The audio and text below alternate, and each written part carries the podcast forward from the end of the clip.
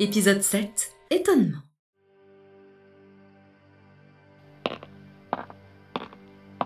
Hein. Andromède, tu as donc retrouvé tes parents Mais maman Qu'est-ce qu'il t'est arrivé? Pourquoi est-ce que tu as la tête en bas? Je ne sais pas. Je suis comme ça depuis que je me suis réveillée dans ce lieu. Et rien n'y fait, j'ai tout essayé pour la remettre dans le bon sens, une force la remet toujours à l'envers. Et ça ne changera pas. Ça doit être horrible Elle l'a bien mérité pour avoir osé me mentir. Ne vous inquiétez pas, Cassiopée. Je suis certain que durant notre périple dans ce monde, nous trouverons un moyen de vous remettre à l'endroit. Bel esprit, jeune homme. Je suis content que vous ayez épousé ma fille. C'est beau, l'espoir. C'est ce qui rend cette expérience si intéressante.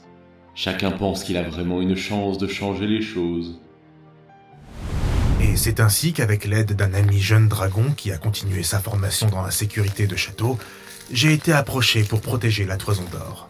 Depuis, j'ai fait beaucoup d'autres petits travaux pour gagner ma vie en tant que protecteur, mais celui-là reste mon plus important, et celui qui m'a donné ma renommée actuelle. Par ailleurs, je n'en reviens toujours pas que vous ne me connaissiez pas.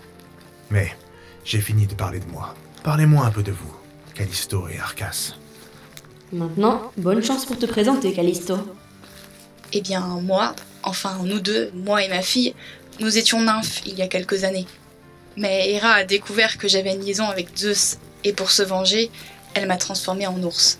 Et c'est une sanction appropriée pour le préjudice moral subi. Et par la suite, elle a aussi transformé ma fille, Arcas, en ours. Et c'est ainsi que nous nous retrouvons là, toutes les deux, perdues dans cette immensité. Donc vous n'êtes pas des ours qui parlent? Non Enfin, si, mais pas des ours initialement. C'est compliqué votre histoire. Je sais, mais tout ce qu'on veut, c'est juste retrouver notre vie normale.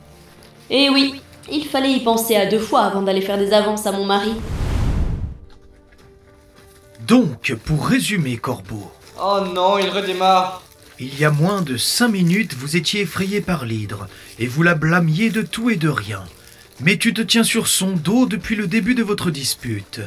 Je ne saisis pas la cohérence entre vos propos et votre comportement. Je t'en pose, moi, des questions? Oui, vous venez de m'en poser une. Mais qui l'a invité Non, mais c'est une façon de parler Je sais pas pourquoi je suis là, mais j'y suis, et j'en suis bien content Euh, Ça me fait un bon moyen de transport Il va se calmer, l'énergumène qui squatte mon dos Je te signale qu'en un croc, je peux te décapiter.